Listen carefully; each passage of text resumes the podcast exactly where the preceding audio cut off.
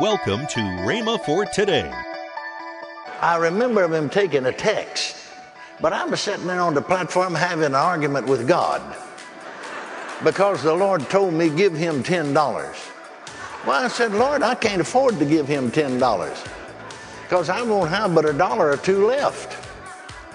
See, my income was about, you know, about twelve dollars and fifty cents. Well, less than that a week. And I said, I won't have anything left. I can't afford to do it. Now, don't sound big now. Doesn't sound big now.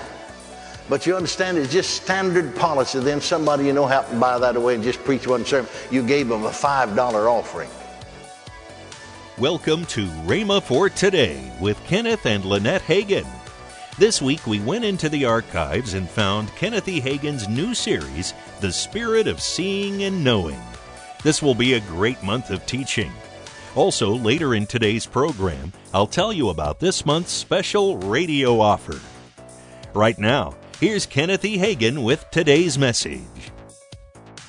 Praise God. Thank God for the Word. Thank God for the Holy Ghost. Glory to His holy name forever. Amen, amen, amen, amen, amen. Hallelujah. Praise God. You know, the Word of God said in the eighth chapter of Romans, there's two important verses the 14th verse and the 16th verse. Now, one of these verses said, The Spirit itself, a better translation would be Himself, beareth witness with our spirit that we are the children of God. Hallelujah. And then the other verse said, For as many as are led, everybody say led. For as many as are led by the Spirit of God, they are the sons of God. Hallelujah. Amen. Can you say amen? amen? Thank God we can be led by the Spirit of God. Now, everyone knows, you know, they'd be glad if God used them in some great supernatural, spectacular supernatural way.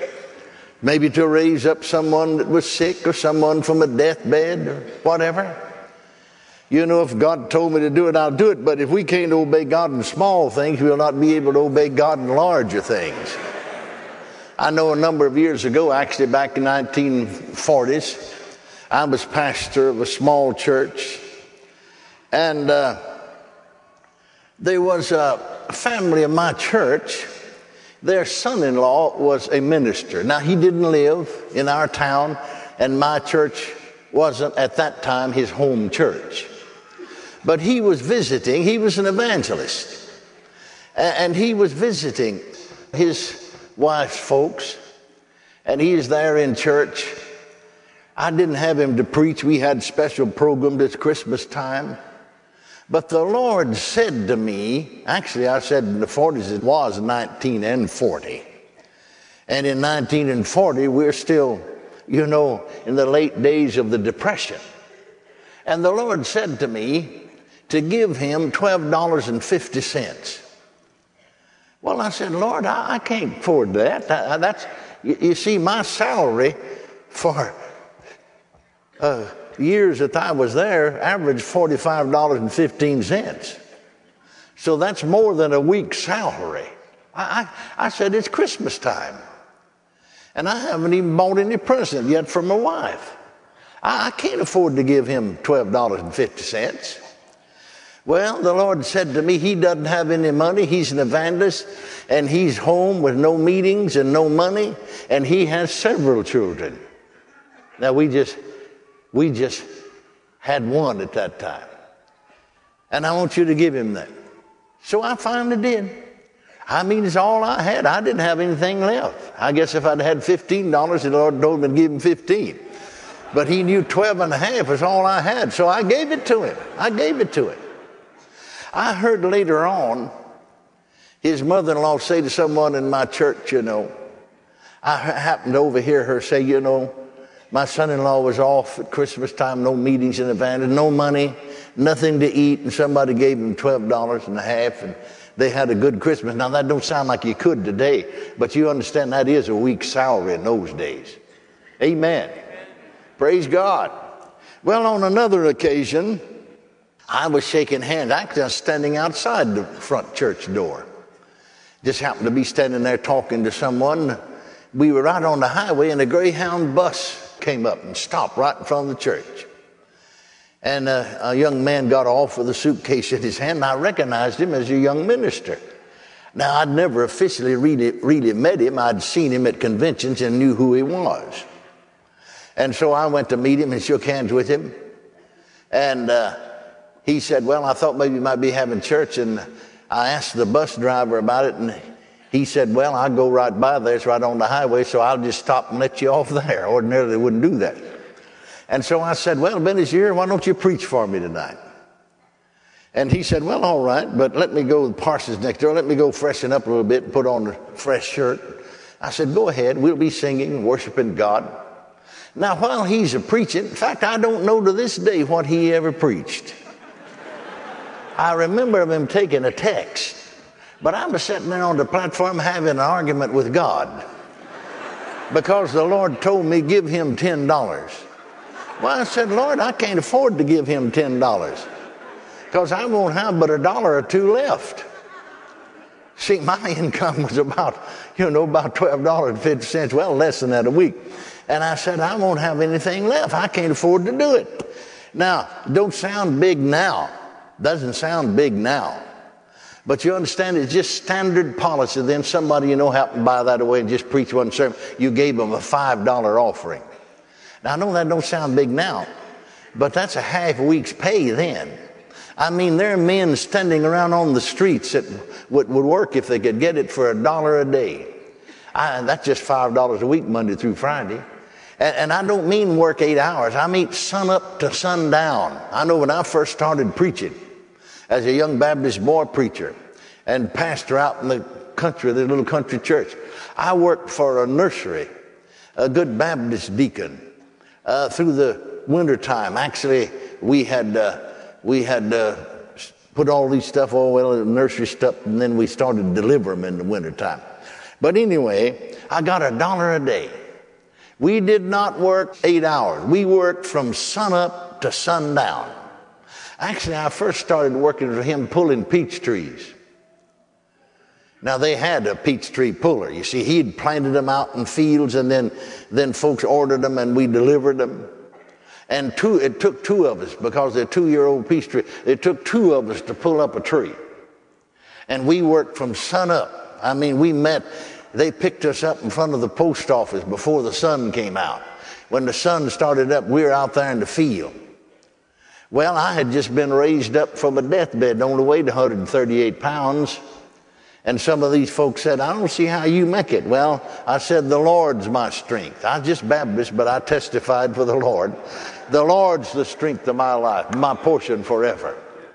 Amen. One old boy weighed, he's a big fellow, weighed uh, Albert Lewis weighed 250 pounds.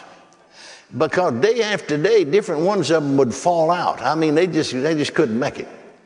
And so he said, I'll tell you one thing, when this old 250 pounds gone, everybody will be gone. I said to him, God's bigger than 250 pounds. Two days afterwards, he fell out. I'm still there. When it was all over, I'm the only one that's left. Everybody else is gone. And to show you I must have done my job, the man hired me permanently. Hallelujah. Dollar a day, dollar a day. Glad to get it. Dollar a day. So I said that to show you that to get you a picture of it, you see. We, we would, that, that $5 offering is pretty good offering. That's a week's offering, you know. You know what I mean? Week's pay. I said, uh, you know, so that's what we ought to do. I'll just give him the $5, you know. No, the Lord said, give him 10. Lord, I said, I can't afford to give him 10. Don't you know that? I don't know this day anything he preached because I argued the whole thing with the Lord. Finally, he said, You know why he got off here? He said he just had enough money to get here on the bus. That's the reason he got off here. His wife and two children, the Lord said to me, are at uh, her folks, his father in law, down in East Texas, and he's going down there.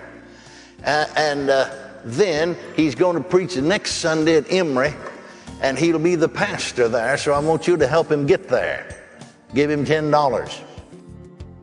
Welcome to Rhema for Today with Kenneth and Lynette Hagin. Right now, Let's join Kenneth and Lynette Hagin. We have Yes. some things that will help you Right. uh, to understand what you have in Christ. Well, we got we got Dad's uh, two CDs in Him, Mm-hmm. learning more about who you are in Christ. Uh, this was one of Dad's favorite subjects was Yes. redemptive realities, It which was. has become mine because the reason it the reason is, and I've talked I talked to him about it before he went on to be with the Lord, is that when people find out who they are in Christ and what they have in Him, it changes everything. That's right. It changes everything.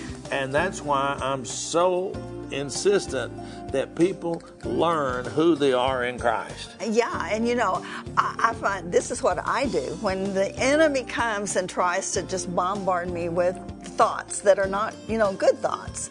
Um, I scream at him. Yes. And I scream at him the Word of God and Right. what we have in Christ. That's right. And it's so important that, that you do that. Yes. You know? And it's okay to scream at the devil. Yeah, and that's that. There's two CDs, but then my little slimline book, because of Jesus. This is a message that when you know I was an evangelist until 1985 when God told me to start the church. Yes. And this is one of my favorite messages to preach in evangelistic crusades because of Jesus. And they took and put it in a little booklet, and I want you to have it because It is it, good. it is. It is. I, even if I say so, it's good. good. I love to hear that message. Of course, I love to hear all of your messages. Oh, thank you. That's Thank you. why I married you, you know, because I love to hear you preach. Thank you. And your book also speaks to your mountain. Yes. Uh, That's so important. Yeah, this was actually eh, this is a a book that uh, we I actually it's it's several of my messages Yes. talking about speaking to the problems in your In your life. life. I just call them mountains because he said he said to say to the mountain. Jesus did there in Mark eleven twenty three. Mm-hmm. Yes. And uh, so. Uh, maybe not a literal mountain, of a mountain of finances, a mountain of healing, a mountain uh, of disease, a mountain, a lot of things, and that's what this book is all about. And I, I, uh, I particularly uh, wanted to do these teachings because so many people don't understand how to speak to their To the situation. situations in They'll life. pray about it, and that's good. We need uh-huh. prayer. But Jesus said, speak, to the Speak mountain. it. That's right. Speak to the mountain Yes, yes. and believe in your heart and not Confess it with your mouth. That's why you speak it. That's why you speak it. That's so, right. Hey, all of these, and, and I, I think this is one of the best packages that we put together Yes. in some time now. But for a gift of twenty-seven dollars or more, you get all three of these. And listen, you want you want to get these, especially this little book because of Jesus. I mean, it's a, and then Dad. Oh, the talking in about in him, that's one of his. That, that's uh, well. There's what can I say? I don't. I I, don't have words in articulate speech to, to even describe what I'm thinking. Call toll free 1 888 Faith 99. Again, call toll free 1 888 Faith 99. You can also order online at rhema.org. That's R H E M A dot O R G. rhema.org.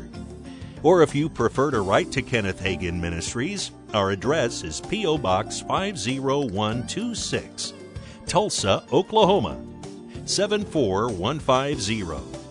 We always love to hear from our listeners, so write in or email us today and become a part of Rhema for Today. Tomorrow, Kenneth E. Hagin will continue his message, The Spirit of Seeing and Knowing. That's tomorrow on Rhema for Today with Kenneth and Lynette Hagin.